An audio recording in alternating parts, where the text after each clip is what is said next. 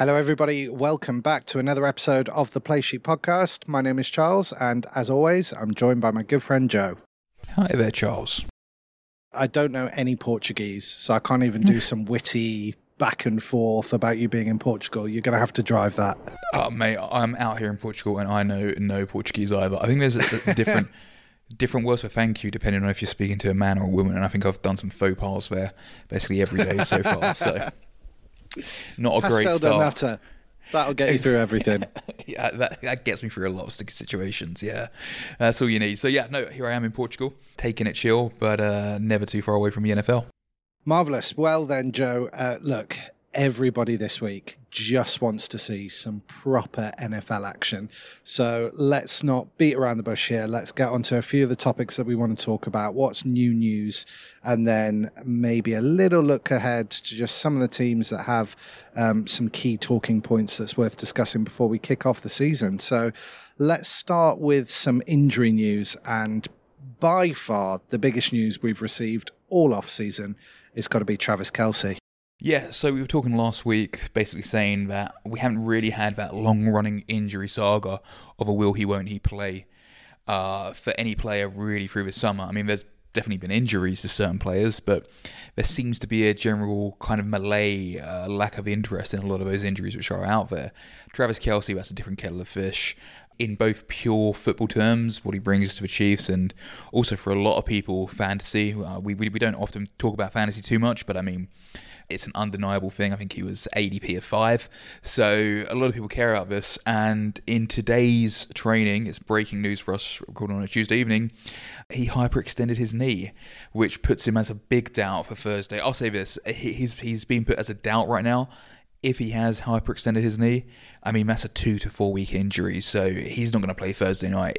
Yeah, absolutely. And uh, do you know what? It's it's worth getting into this and talking about it very briefly. I was just about to say, is it going to be a major loss for the Chiefs heading into their first matchup against the Lions, which is going to be the Thursday night game? But actually, out of all seasons, this is probably the best the Lions have looked in a long time. Well, uh, yeah, it depends who you're believing, really. If you're believing, you know, the hype that's coming from the Lions, the way they played down the stretch to end the season last year, a, you know, winning most of their games through the second half of the season. If you believe they're going to carry that through into the season, if you can get past some of the suspect trades and draft picks, which they did, then yeah, the Lions are looking a bit more promising now. Come on out. It is the Lions, though. I mean, I've almost had as many playoff wins as they have. So I'm, I'm not buying into that just yet. I want to see them open the season well. Will this Travis Kelce injury change things? Will it make the Lions more likely to win? I think you lose a player like Kelce, the amount of targets he accumulates, the release valve that he is for Mahomes, his threat in the red zone. I'd be happier if I was a Lions fan to not have Kelce on the field. I actually, I don't want to be kind of dramatic about it. I think an injury to Kelce could be enough to shift this in the Lions' favour. Yeah, I completely agree with you because we were speaking about, or we've spoken about this quite a bit in the off season about windows and about how teams set themselves up. We've already spoken last week about some teams making moves for players that we weren't entirely convinced in terms of overspend in certain areas and not the right personnel picks. I think we can all agree. Look, the Chiefs' team structure is fantastic. They seem to always invest in the right places and not worry too much about the positions that, you know, they're happy to run a rookie running back into the ground. They're happy to let Tyreek Hill go off to the Dolphins and get in a rookie wide receiver or trade for somebody less prolific. I think that works though because the key areas for the Chiefs, which are quarterback with Mahomes, tight end with Kelce, some of those defensive players and O line players, they're the ones that allow the success of some of those rookies that they can they can just run with. I think you take a key piece out like Mahomes or like Kelce, and actually he was your safety valve. He was your go-to guy. And then whenever a rookie did get open, then you can fly it. But Kelce was your was your nailed on passing option, and I think that could be a big issue concerning what the Chiefs have left in that wide receiver corps, to be honest. Absolutely. And look, you look at his 2022 season, played in 17 games, 110 receptions, 12 TDs. I mean, the numbers that he has uh, in terms of what he brings to the receiving game, they're up there with a with the elitist wide receivers. I forget which year it was. It's been since we've done the pod. I think it may have been two seasons ago, three seasons ago, but he actually led the AFC in terms of yards.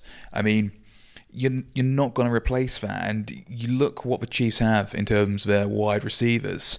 I mean, Kadarius Toney, who himself is questionable, he kind of sits atop that depth chart now. Marquez Valdes-Scantling, you know, the one Green Bay receiver that Aaron Rodgers didn't want to come to the Jets. Skyy Moore. There's, a, there's been a little bit of hype around players like Rashee Rice and Justyn Ross, but I mean, I don't think anyone's getting too excited about them at this stage. I just don't really see where the targets go, where the red zone threat is. I know, okay, I know that MVS can score now and again. I know that Kadarius Toney has a big frame on him, but uh, I've, I've not been sold on him despite the additional hype that he got when he went to the Chiefs. Yeah, and none of them are out and out wide receiver ones. They rely on there being a bigger target to draw coverage so that they can get their occasional breakout deep threat plays. My concern is with no Kelce there and them drawing honest coverage, all of those wide receivers might struggle. And this is it. You go back two, three seasons ago, and it was if they don't kill you with Kelce, they'll kill you with Tyreek Hill, or vice versa. And there was just too many players in that offense who you had to double team on that one of them wouldn't be double teamed and would get open if the Lions D just plays well, there's not many players who are look at through this Chiefs team. We're really going to think, hey, we've got a game plan for this guy. We're going to have to always make sure a safety's on him. I just don't see that. So Patrick Mahomes is really going to have his work cut out for him. Uh, it, it suddenly got a lot harder. This is Lions team, like we said, there's, there's a lot of focus on them, a lot of hype.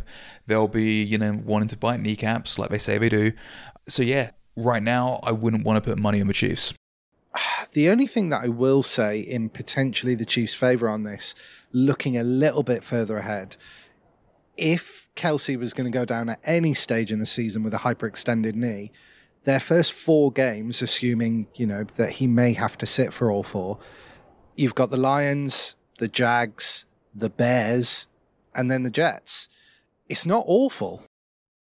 No, but uh, in that same sense as well, they're games that you want to win because there'll be harder games that are down the stretch. The NFL is extremely competitive. Most bad teams, and we'll kind of probably get onto some of the real bad teams in a moment, but most teams who are perceived as bad any given Sunday can win a game. Uh, you know, that's what makes the league so exciting and keeps us hooked. That Jags team, the Jags come in with a lot of hype the Bears are literally reinvigorated now, and Justin Fields is finding his stride. All of these kind of things. There's ways that you can sell every team they've got to play. With the Jets as well, like you say, we were talking about the Jets hype train last week. So on paper, with a full team, the Chiefs would have probably been favourites for most, if not all, of those games. But Travis Kelce is just such a big, important part of their game plan that I really think that changes things. There's two players who it matters basically if they're not on the field for that Kansas City, oh, of course it's Patrick Mahomes, but it's Travis Kelce as well. So uh, they'll be a different team. And, you know, and it goes without saying that we spoke about the wide receivers there, but uh, backup Noah Gray, I think he was a rookie last year, and Blake Bell, uh, huge uh, downgrades with no disrespect to them. Yeah. All right, then, Joe, let's move on to a couple of talking points for Sunday then. Let's start with the 49ers because I think obviously all eyes are probably going to be on Purdy for this one. He has won out the job there in San Fran. Trey Lance is no more. Garoppolo is no more.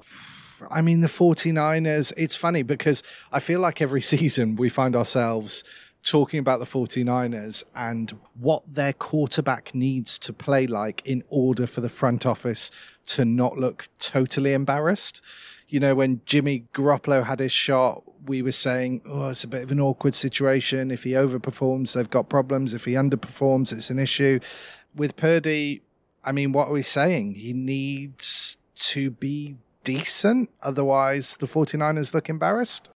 Absolutely. I think that anything less than above average quarterback play really starts to make this 49ers front office look bad. Now, you're right. Start of last season, we were talking about how Jimmy G almost had to play in that sweet spot of not being too good and not being too bad to kind of justify what they'd done in terms of his contract. We also used to speak about how well the front office for the 49ers ran that team.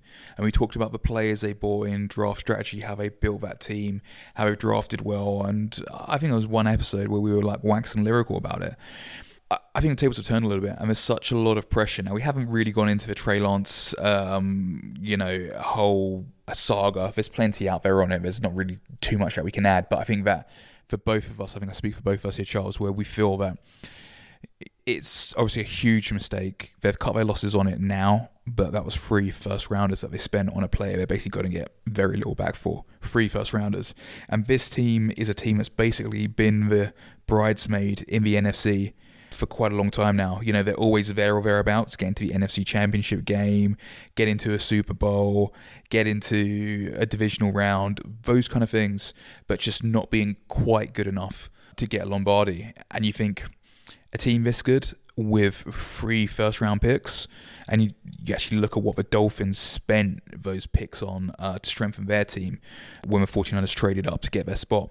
This team could be so much better if they had that draft capital and didn't waste it on Trey Lance. Brock Purdy's going to he's going to have to play out skin to kind of undo uh, what I feel was damages. He's going to have to play to the level really of what they thought they were getting from Trey Lance. I think if there's an injury to Brock Purdy, which you know is out of anyone's control, again that makes questions come back because where's the backup? Where's the support? Who they really got back in that quarterback room? It's a bad situation to be in, and all in all, it's it's almost unfair on Purdy, really, because there's just uh, additional attention, additional focus, additional pressure, basically because of errors that the 49ers front office have made. Yeah, I hear you. Um, the only thing I would say is, well, there's a, there's a couple. First off, if the 49ers are the bridesmaids, then the Packers must be the page girls because they, I feel. Uh, page girls. yeah. Do you know what I mean? Because they get one step further away than the 49ers. We seem to get beat out by the 49ers every time playoff comes around. Um, but also, you know, we made our own horrific decisions. Well, to be determined, but I'm I feel reasonably safe in the knowledge that you know that was a mismanaged team and we made crazy decisions to reach for a quarterback that we didn't need to reach for that we could have reinvested that draft capital elsewhere and and helped the team get to the Super Bowl. I feel like when you look at the Eagles, I don't know, did they sort of luck out with who they ended up with quarterback and and his performance? Was it totally planned by the Eagles? I don't think it was, and I, I think it's um. Well, look, I think across the league, it's very hard to find a nailed on quarterback, especially when you look at some of the quarterbacks that have shone in the league. You know, we talk about Brady. He got drafted. What was it? Sixth. It was sixth. Yeah, so sixth round. You know, Rodgers wasn't drafted first round. He had a bit of a chip on his shoulder about that.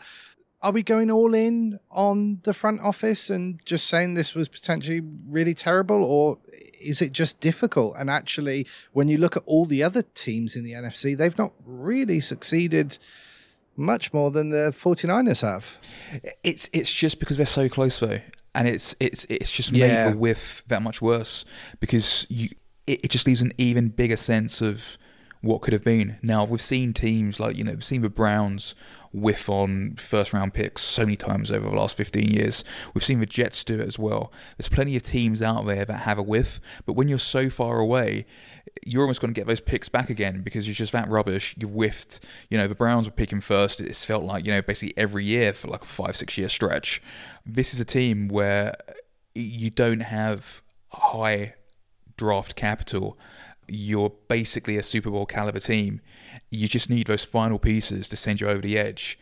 And they basically just broke down at the finish line. That's how it feels. And if so, it feels almost worse because they could have been there. All right, then, Joe, let's talk about another quarterback that's looking to take a step on. That's got to be Russell Wilson. I mean, we really gave him a good sort of slagging off when we talked about him last season. Um, Sean Payton is looking to reverse the fate of the Broncos. Do you think he's got a chance? Do you think they are a better looking Broncos team this year round? It's far too early for me to say if I think they're better looking. I think that Nathaniel Hackett uh, basically got uh, rinsed in media about his tenure when he was head coach there. Sean Payton obviously carries a reputation with him, which is a lot stronger. I, I, fundamentally, Russell Wilson couldn't really play worse than how he played last year. The different tenets of this team, the defense was playing at an above average level. They have what's on paper a relatively strong receiving corps, which they strengthened even more. It, it, it really felt like it was Wilson's quarterback play that was fundamentally preventing this team from being you know, a playoff contender. I think there was some kind of stat that basically if Russell Wilson had scored an average amount of points, they would have had a record of something like, I don't know, 12 wins, 13 wins, something like that.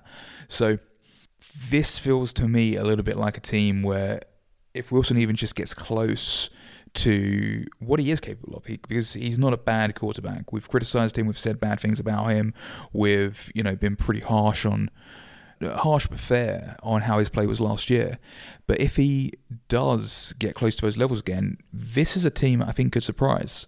But they've got to go out there and do it. And I think playing the Raiders first game would be a really good place to see where that team is and we'll be in a better position next week to say if they do look better. Raiders are a team who aren't garbage, but equally they're probably not a team that anyone is is expecting really to set the world on fire. So a really good team to kind of get a benchmark and yeah, see if there is any improvement in Russell Wilson's play. Yeah, I totally agree. It feels like a matchup where I'm not expecting either of these teams to to make playoffs, but I'm super excited to see how they start the season because they're teams that I feel are in that middle ground that have the potential to take a step on or fall dramatically backwards. And I think these are two teams that week one will both feel like they really have something to prove. So I, I hope we get quite a tense, hard fought match there. Well, yeah, and I'm just going to take things a little bit further. There. I, I, I truly actually believe that uh, this Broncos team could be a dark horse. And the only reason I don't say that with more certainty is because the AFC is clearly so competitive. There's so many good teams in the AFC. Well, that's my issue with it. I really struggle to see, unless they play lights out, how they're making playoffs with all the star-studded AFC teams out there. But just this is a very good defense. It's a, a Super Bowl uh, winning quarterback they've got in there. Yes, his play has declined a little bit over the last couple of seasons, but you don't suddenly suck as bad as he sucked last year. If he can get fixed, if he can get you know near to that standard, they could shock a few. Yeah, but do you see them coming above the Chiefs or the Chargers? I'm going to say jury's out on Chargers still. Like, okay. I haven't seen enough to make me think, hey, this Chargers team are, you know, the nailed on kind of playoff contenders that everyone keeps saying that they are.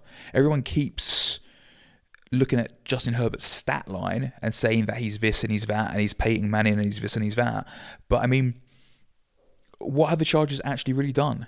What have they really done since Justin Herbert has been quarterback? They've shown potential, but uh, I'm not sold.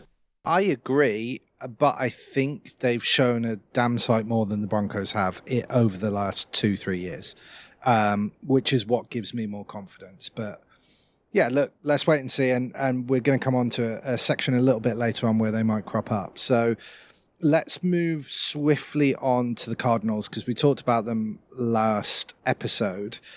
I mean, look, do we think they're coming dead last? I think they are. I don't know if you've got a different opinion. Uh, this is a bad team. This is a bad team. They've lost players. They have traded away players with potential. They don't seem to have strengthened as much as they should have done through the draft. I struggle to find many positives with this Cardinals team. There's not really much else that I can add uh, to that. And whereas I see that this game for the Broncos is almost let's see where your improvement is, I see this game for the Cardinals against Washington being let's see how bad you are. And Washington are a team who basically no one really expects to set the world on fire. They're probably generally regarded in the bottom quartile of NFL teams. You know, one of the eight worst teams in the league. With the Cowboys, the Eagles, and even the Giants in their division, they're not expected to. They're probably not expected to come more than fourth, really, in their division, let alone make playoffs. So, if they go out there and put points up on the Cardinals, I think we could get a measure for just how ugly the season could get for the Cardinals. Let me ask you a question. They lose to the Commanders. Do you think they might go without winning a single game this season? No. No, I, I wouldn't say that. And I'll tell you controversially why I think that won't be the case. Because I believe that in their division, they actually have another team which is going to be terrible this season that people are almost letting fly and not really jumping on how bad this team could be, and that's the Rams. Wow. You think the Rams are going to be potentially Cardinals level bad? I think that the Rams are a. Well, the Cardinals are going to get two goes to play the Rams, and I can see the Rams losing one of those games. Yeah. Nice. Okay. I like that call. I I mean, I agree with you. I don't think the Rams are competing this season. Obviously, we know, uh, well, you know, talking about injuries at the beginning of the episode, we know Cooper Kupp's not 100% at the moment, and he was such a major part of what made the, the Rams look, you know, slightly good last year. I'll be honest, I, I, I sort of feel like Cooper Kupp papers over the cracks of that team. But I don't know. I just, I don't see any redeeming elements within the Cardinals right now. Whereas I kind of feel like the Rams at least have parts of that team which are functioning. Yeah, but look, there's rumours still that um, Stafford is broken and basically irreparable. Oh, that I think he might damage, be. That the shoulder damage that he has, he's not going to come back from. That uh, they're basically just managing him kind of game to game.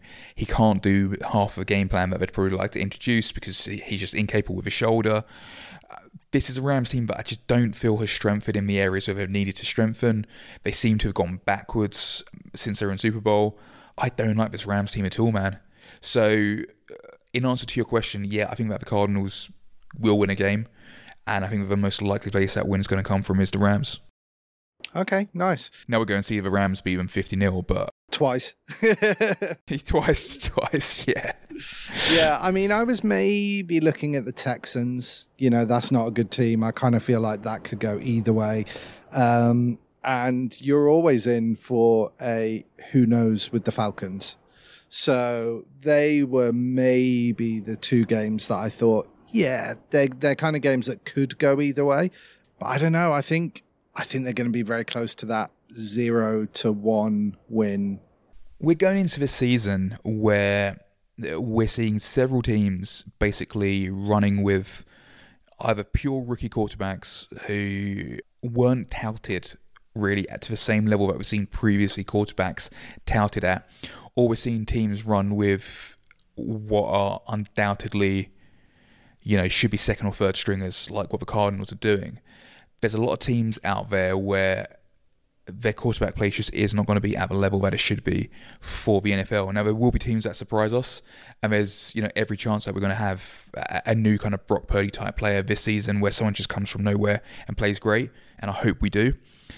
But there's going to be several bad teams out there, and the Cardinals, I think, get to play all of those bad teams. So yeah, so there's probably going to be a few of those games this season. I feel where you might be staying up to watch it on a Thursday night and just thinking, "What am I doing here?" All right then, Joe. So I've talked about the games and the players who I'm looking at this weekend, Charles. Um, what's going to float your boat for week one? I think for me, look, um, obviously there's going to be an element of me that's still obsessed with seeing how Aaron Rodgers succeeds outside of Green Bay. Um, so I'm always going to be interested in the Jets game. But I, I we talked a little bit about the hype train of the Jets last week and how the Bills kind of stack up against them. I'm really looking forward to that Monday night football game. I think that, look, the Bills were a, a really decent team last year. I think that this will be a phenomenal test for the new look Jets. And I don't know, I think that could just be a really feisty game. I think the Bills might. I think the Bills will win it personally. I think money line wise, Bills are still the favourites. So I think I back them on that. They're narrow favourites, but I kind of agree with Vegas on that one. Interesting because look, we've mentioned it in the last kind of few weeks, but some people have this Bills team kind of leaving the window now with some of those previously cheap rookies now on expensive contracts, some of the older vets injured leaving. That perhaps the chance that the Bills had to make a Super Bowl run, to challenge in the AFC is coming to an end. So it would be good to see them benchmark themselves and um, potentially start strongly against what is a hyped team to show that they're still on course. And then, Joe, what about surprises? You know, we've talked about the games we're looking forward to, some of the games that we think there's interesting elements to look out for. Do you think there are any big surprises here? I don't want to hear any hot takes, just where you think we might see an upset. No, you know us, Jazz, we don't do the hot takes. We're not interested in saying things for the sake of saying things here. We're not Stephen A. Smith, we're not Chip Bayless. But harking back to one of the points that I raised previously on the show, if I'm going to say a surprise, a team that perhaps will beat the money line, so to speak, it's um, Steelers. I really think that the Steelers have a chance against the 49ers. 49ers are, I believe, the second consensus NFC team, and I know that's quite a um, weak field there. But after the Eagles, or basically in line with the Eagles, people have the 49ers to win the NFC and go to Super Bowl. I could see them getting off to a losing start against the Steelers. Like I said, not a hot take. Not going to put my mortgage on it. But if I was looking for somewhere where looking at who the favourite is and how certain do I feel about it, it's that matchup. Nice. Okay. I think there's two games I'm looking at for me. And to be fair, one of them is maybe debatable. Packers Bears, the differential is tiny. We're talking like 1.5 here. So, you know, to say either team is necessarily a favorite is maybe slightly harsh. But as Vegas has it, Bears are the favorite.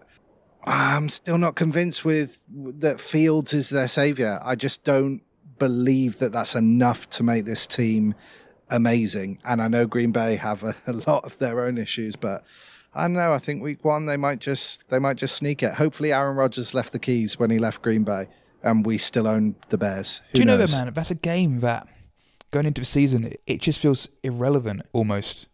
Like there's so much kind of hype on like the Lions, more so on the Vikings as well with kind of what they're doing there. It's almost like they're playing for third and fourth place in the NFC North. Well, they are really. I don't, I don't think anyone's expecting either of these teams to climb above that. Yeah. Then the other one for me, and this obviously sort of flies a little bit in the face of what I was saying before, but it is the Dolphins and the Chargers. Chargers are the favourites here, and I'm just, even though I think the Dolphins have made some strange off-season moves, I am like you. I'm not convinced with the Chargers. For me, the biggest issue is not the personnel on the field; it's the personnel in the video rooms, coaching, you know, kind of training pitch. I'm just not convinced that the LA front office has it together and knows how to get the best use out of this team. And I think until they do a bit of an overhaul there, they might kind of struggle to reach their potential. Mm, fair, fair. Well, Joe, we've given a few things that we'll be looking out for. We've talked about a few surprises, a few injuries all that's left now to do is sit back, crack open a can, and get ready for some NFL action. You enjoy it, Charles. I'll speak to you about it next week. Speak next week.